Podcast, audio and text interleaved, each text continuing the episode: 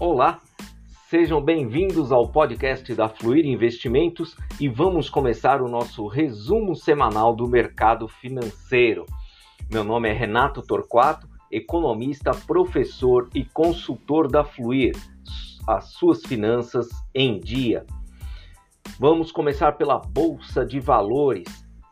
A palavra cautela está presente nos mercados internacionais e também respingou em nosso país uma preocupação com a liquidez geral do mercado, além de nesta semana o Japão também ter retirado estímulos da economia e no caso da Colômbia, a Rússia também anunciando aumento em suas taxas de juros. Na questão da saúde, a palavra cautela também permanece em decorrência do avanço da Omicron em diversos países do mundo, começando pelo alto número de casos pelo lado do Reino Unido.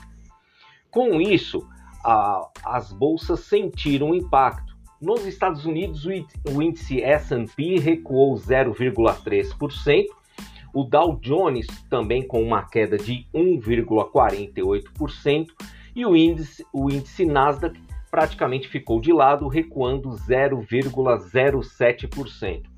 No cenário interno, o mercado está preocupado também com a piora em nossa política fiscal, principalmente com a carteirada do Congresso nesta semana com a aprovação do fundo eleitoral. Após alguns períodos de alta, a bolsa brasileira sofreu uma readequação em seus preços. O índice encerrou a sexta com queda de 1,04% aos 107.200 pontos. Na semana, a, a B3 também fecha negativa em 0,52%. O mês de dezembro, ainda com um certo alento, nós estamos com uma alta de 5,19%. O ano de 2021, a bolsa apresenta uma perda de 9,23% e nos últimos 12 meses continuamos negativos em 7,44%. Um destaque interessante publicado pela Nord Research nesta semana foi referente aos IPOs do ano de 2021 no Brasil. Dos 49 IPOs concluídos até o uh, analisados aí até o dia 14 de dezembro, apenas 27 estão acima do preço inicial dos papéis e 73% estão abaixo. As boas surpresas no IPO deste ano é, a Vamos, uma empresa voltada a máquinas e equipamentos, que subiu mais de 100,5%. A Intelbras, com foco em soluções de comunicação, seguranças em redes e energia, que subiu 71% desde o seu lançamento. E a Armac, também focada em locação de equipamentos pesados, subiu 56,2%. Agora, nas decepções, nós temos a maior decepção por enquanto nos IPOs, a DOTS, que é um programa de pontos e fidelidades que recuou 76,3%, a Mobile, com móveis para escritório, que recuou 74,5%, e a Ocean Pact, é, também focada em serviços marítimos, que recuou 74,4% no período. Olhando o Ibovespa, as maiores altas da semana, o setor de proteínas, a proteína animal deu uma recuperada, a Minerva fechou com uma alta de 14,75%, Marfrig com 8,04% de alta. E a BR Foods com 7,49%. Outros setores, uma certa recuperação das lojas americanas, com fechando a semana em alta de 11,34%. A, a B2W, né, também a, agora chamada MER3, fechando com 7,85% e a CPFL com uma alta de 5,14% na semana. Olhando as maiores baixas, o Banco Pan encerra a semana com uma queda de 21,2%, a Melius Cash 3 com uma queda de 18,48%, Banco Inter com queda de 16,92%, no varejo, a Via Varejo sofrendo também mesmo neste período mais aquecido de vendas, ela está com uma queda, fecha com queda nesta semana de 12,34% e a Eco Rodovias fechando em queda de 12,13%. Olhando no mercado internacional, os BDRs, as maiores altas que nós tivemos na semana, duas empresas voltadas à vacinação. A Moderna fechou a semana com 14,39% de alta, a Pfizer com 14,08% de alta e Uber fechando com uma alta de 12% na semana.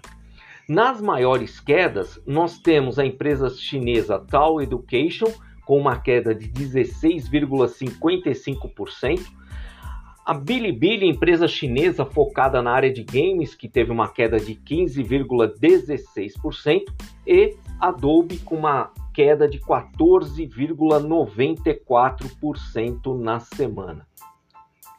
Olhando os dois clássicos ETFs aqui em nosso país, o BOVA11, que reúne as 60 principais ações da B3, fechou em quedas de 1,25 na sexta e 0,61% na semana.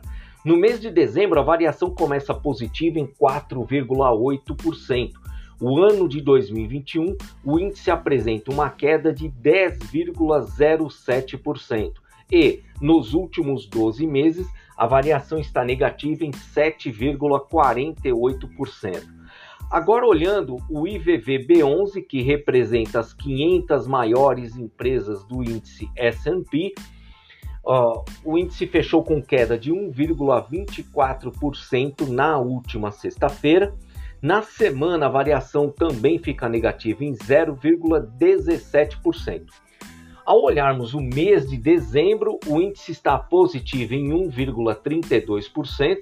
No ano de 2021, este ETF apresenta uma alta de 36,52%. E nos últimos 12 meses, a variação está positiva em 42,51%. No mercado de juros futuros, alta na semana, com as notícias vindas, o mercado sentiu o mercado de juros futuros. É, o DI para janeiro de 2023 subiu 5 pontos base, fechando a 11,75%. O DI previsto para janeiro de 2025 subiu 13 pontos base, fechando aí a 10,75%. E o DI projetado para janeiro de 2027 teve uma alta de 15 pontos base, fechando a 10,65%. Lembrando que cada ponto base equivale a 0,1%. O dólar, a moeda norte-americana, fechou com valorização de 0,1%, cotado a R$ 6,68, R$ 5,68. Na semana, a moeda norte-americana fecha em queda de 1,26%, porém no mês de dezembro apresenta uma alta de 0,87%. No ano, o dólar apresenta uma valorização de 9,56% e nos últimos 12 meses a variação está positiva em 11,84%. Olhando os fundos imobiliários, os fundos imobiliários ganharam respiro nesta última sexta. O IFIX, índice de referência dos fundos de investimentos imobiliários, encerrou a sexta com uma alta de 0,5% aos 2.694 pontos. A semana também finaliza com alta de 0,78% e no mês de dezembro a alta está mantida em 0,71%. Olhando o ano de 2021, o índice ainda está negativo em 6,11% e nos últimos 12 meses a queda está em 3,57%. Agora, olhando o metal nobre, o contrato de ouro da última sexta fechou em alta de 0,09%, cotado a R$ 321,67 o grama. Na semana, o ouro fecha com alta de 0,96% e no mês de dezembro está positivo em 2,68%. Neste ano de 2021, o ouro apresenta uma valorização de 3,9% e nos últimos 12 meses a alta está em 7,42% no período. Vamos olhar agora o relatório do Boletim Focus, as projeções com as notícias macroeconômicas, uma adequação também nas projeções aqui do Boletim Focus, que reúne a estimativa de mais de 100 instituições do mercado financeiro para os principais indicadores econômicos. As, as estimativas são as seguintes: no IPCA, o índice oficial de inflação do nosso país, a projeção é fechar 2021 com 10,05%, 2022 fechando a 5,02%, 2023 uma adequação na inflação fechando aí a 3,46% e 2024 a 3,09%. Quanto ao produto interno bruto, a projeção para 2021 é de um crescimento de 4,65%. Agora, 2022, um ano aí um pouco complicado, a projeção do PIB até o momento está em 0,5% apenas de crescimento, dando uma alta aí de 1,9% de crescimento em 2023 e 2% de projeção para 2024. No câmbio, a previsão dos economistas é fechar o dólar em R$ 5,59 o ano de 2021 5,55 para 2022, caindo para R$ 5,40 2023 e R$ 5,30 para 2024. Quanto à taxa de juros básica da economia, a taxa Selic, a previsão é fechar este ano, já teve a última reunião, então não terá mais nenhuma movimentação na taxa Selic. Fechamos aí 2021 a 9,25%. 2022 a projeção é de 11,5%. 2023 um recuo na taxa de juros básica com previsão de fechar a 8% ao ano. E 2024 fechando a 7%.